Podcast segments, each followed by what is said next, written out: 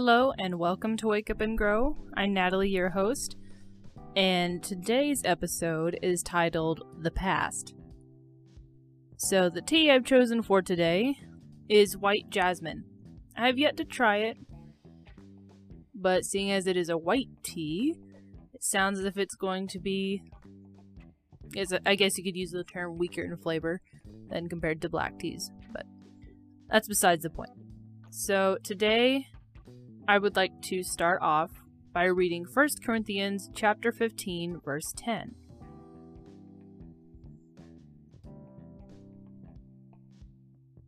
By the grace of God I am what I am, and his grace toward me was not in vain.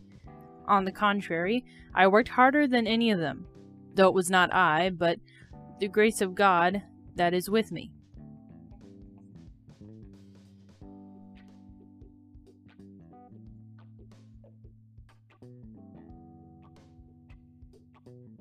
Do you have things in your life that you regret doing? Do you have a past that you'd prefer to forget? I'm sure that just about everyone does. I know I personally do, and there are parts of my past that I'd really enjoy not to bring up. But then I remember that while the past is a part of me, it does not define who I am. Throughout my walk with Christ, I've always been, well, in my um, readings in the Bible, I've always been interested and intrigued by the life and testimony of Paul the Apostle, or also known as Saul, as his former name. In fact, I ended up doing a little speech on him in high school. And recently, as we were helping my grandmother move out of her house, I found a book titled The Apostles, written by Donald Guthrie. I think that's how you pronounce it. Um, but in his book, he covers the execution of Stephen and then moves on into talking about Paul the Apostle. And I read from what Donald Guthrie notes that when the author of Acts, who most theologians assume is Luke, um, but when that author described Paul slash Saul's persecution of the early Christian, Christians, that author uses a specific phrase, which is ravaging the church. And that phrase, when you look at the um, original language and context it was used in, is comparing Saul's actions to that of what a wild animal would do to its prey, tearing it apart um, very savagely and wildly, for lack of better words.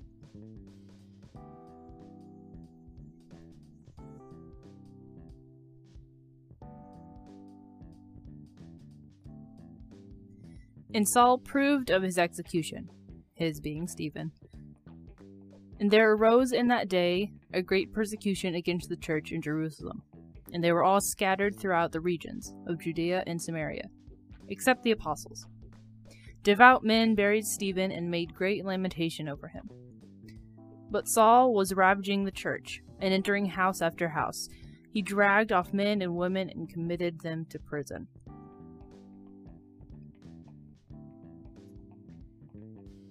So, in what I just read, Acts chapter 8, verses 1 through 3, that's where we see this phrase ravaging, ravaging the church.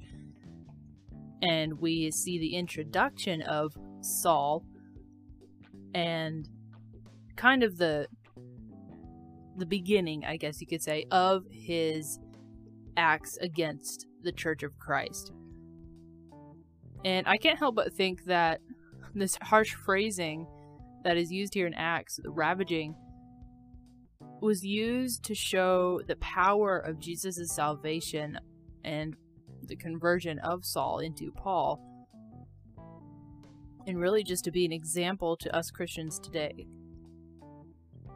Jesus changes people. And we see that through Paul the Apostle. And we know, um, it, those of you who have read any of Paul's writings in the New Testament and any writings about Paul, that Paul had quite a past. By today's standards, I would consider him a serial killer. You know, I'm studying criminal justice, and there are several stereotypical serial killer um, markers throughout one's life. And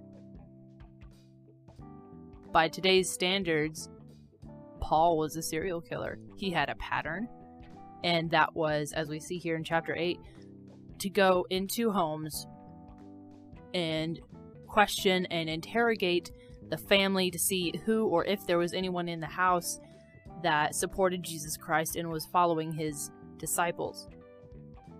And he would also enter synagogues as well during times of worship and do the same thing, dragging out those who stood up for um, and claimed, Yes, I am a follower of Jesus Christ and his disciples, dragging them out and putting them in prison. And more than likely, we see that he also killed those Christians. But he had a pattern, and he had a victim profile that was those who followed Christ. And he had a motive. Paul's, Paul or Saul, whichever you would prefer to call him, his motive was that he had a twisted and distorted view of doctrine as well as those who followed Christ. And we see that the Pharisees and those who ruled the Jewish church in that time had the same uh, mindset as Saul did, although they never quite went to the extremes he did because they couldn't get their hands dirty because they had people to please.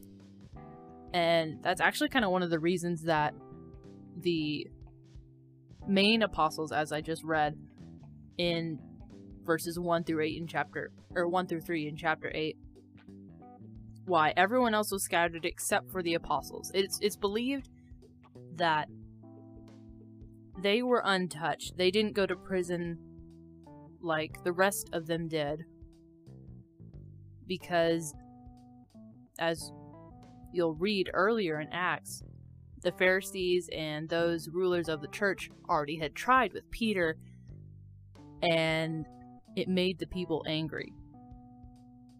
They couldn't stick anything on Peter, and therefore had to let him go.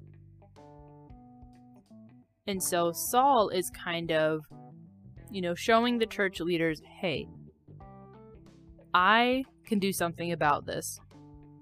And so he quickly became a favorite within the church leader uh, clique. And then we see that Saul meets Jesus on his way to Damascus. And I won't read the whole story, but it's kind of summed up in that he was headed to Damascus to execute this warrant, I guess you could call it in today's terms, against the Christians there in Damascus. Now, there was another area nearby, and I don't remember what it was called, but that was actually closer than Damascus was. And so there are a lot of theologians that actually think Paul or Saul headed to Damascus to kind of show the Christians as well as the Jewish leaders that he would there was no lengths that he wouldn't go to to bring an end to the Christian church, which obviously we know did not occur because of what is about to happen on the way to Damascus.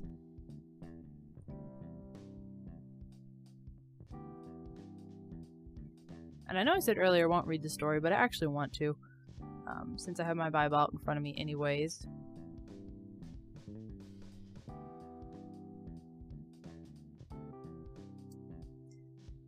And so, starting in chapter 9, verses 1, or verse 1 of Acts. But Saul, still breathing threats and murder against the disciples of the Lord, went to the high priest and asked him for letters to the synagogues at Damascus, so that if he found any belonging to the way, men or women, he might bring them bound to Jerusalem. And just a side note here the way was what Christians were titled before the title Christians came about. That comes about later when Paul and believe Barnabas, I think it's Barnabas. Let me look here. Yeah. That occurs later when Paul and Barnabas are sent to Antioch. Now, as he went on his way, he approached Damascus, and suddenly a light from heaven shone around him. And falling to the ground, he heard a voice saying to him, Saul, Saul, why are you persecuting me? And he said, Who are you, Lord? And he said, I am Jesus whom you are persecuting. But rise and enter the city, and you will be told what you are to do. The men who were traveling with him stood speechless, hearing the voice but seeing no one. Saul rose from the ground, although his eyes were open. He saw nothing. So they led him by the hand and brought him into Damascus.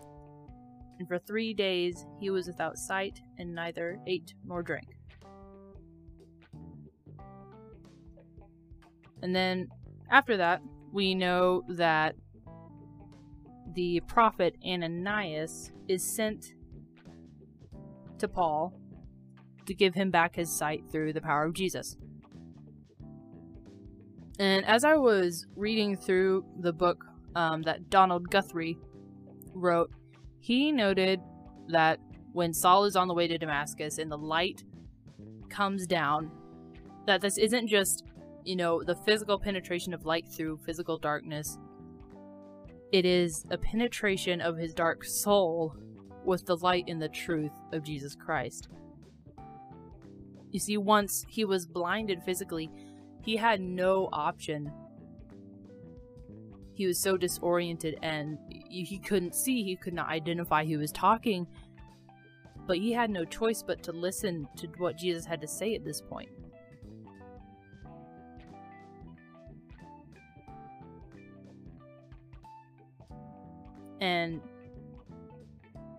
Obviously, what Jesus said stirred about something in Paul. And, you know, he had those three days where he was blind in, um, in his house in Damascus, where he could do nothing except think about that. And I think he definitely he definitely wrestled in his soul about what he had heard and the conviction that was brought upon him.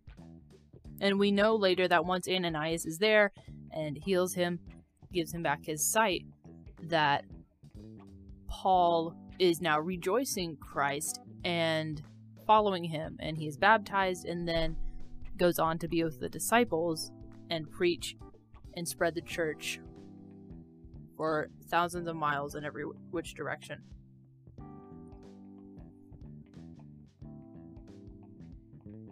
But our lives are a lot like Paul's, in my opinion. You may not have committed murder, but we've all done things in our past that go against God, aka sin. Everyone has sinned. We see that in the Bible, that everyone has fallen short of God and sinned. Period. There's no exceptions to that except for Jesus Christ. I know personally for me, I've struggled with lying for a long time. Now, obviously, I committed other sins, but lying was a big hurdle that I had to get over, um, even after accepting Christ into my life. Thankfully, lies are no longer a defining factor in my life, and I've, through the power of Jesus, been able to put those behind me. But this is all because of Jesus' sacrifice. God can take your past and transform you into something new. And we see that in 2 Corinthians chapter 5 verse 17, which says, Therefore, if anyone is in Christ, he is a new creation. The old has passed away, behold the new has come. So your past, once you have accepted Christ into your life, is literally dead. Passed away, dying, dead. No longer alive.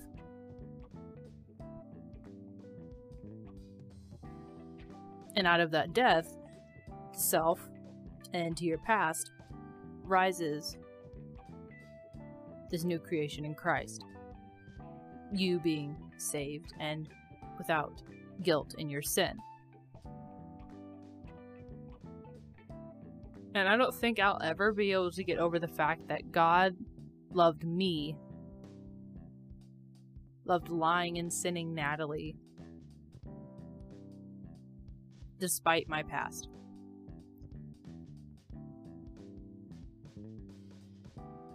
And the reason he did, and the reason he loves you the same despite your past, is because of his overwhelming love and the purifying blood of Jesus, his son. And that those cover your past once you have accepted him into your life and asked for repentance and that your sins would be forgiven, and it does.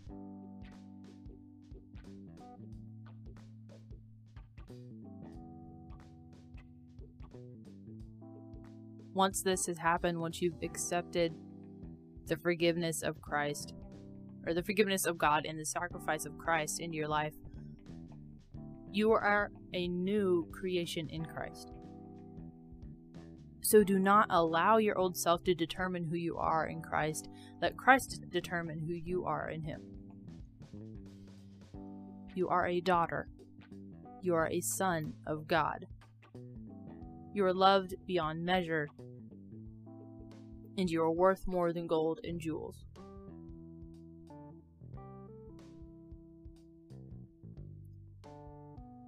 God transforms lives, making us new creations.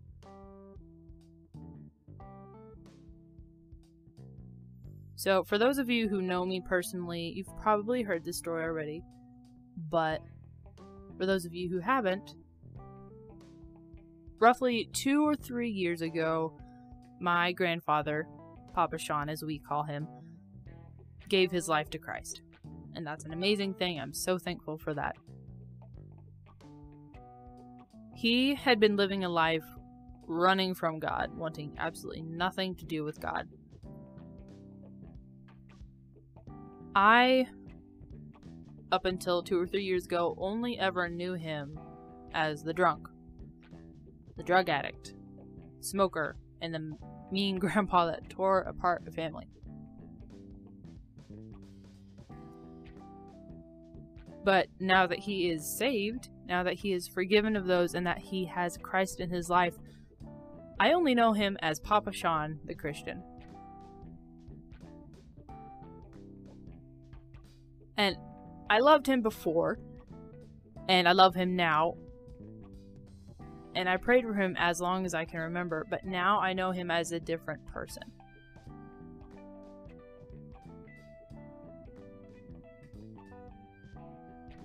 And I guess I tell you that personal testimony of my family and the testimony of Paul to let you know that you are never too far gone for God to save you.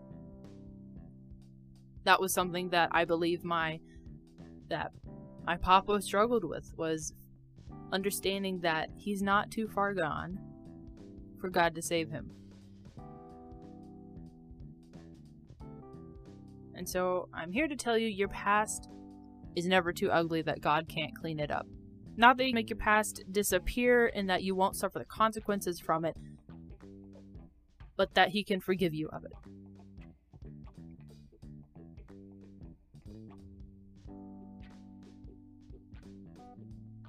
There is no sin that God can't forgive except you turning away from Him. In the sense that you reject His salvation and therefore and therefore reject his forgiveness.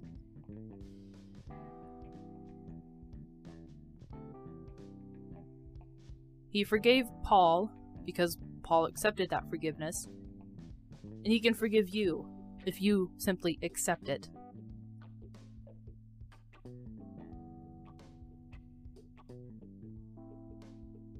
Today's episode was a little short, but I'd like to end with reading 1 Corinthians 15:10 and then 2 Corinthians 5:17.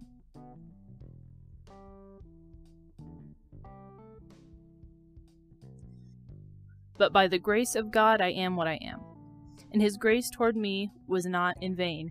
On the contrary, I worked harder than any of them, though it was not I, but the grace of God that is with me.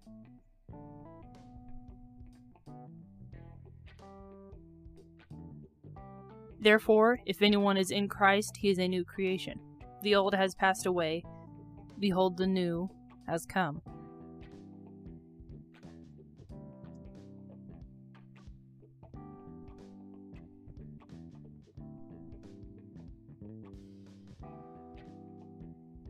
I want to thank you for listening and remind you that Wake Up and Grow releases episodes bi weekly. That's every other Monday.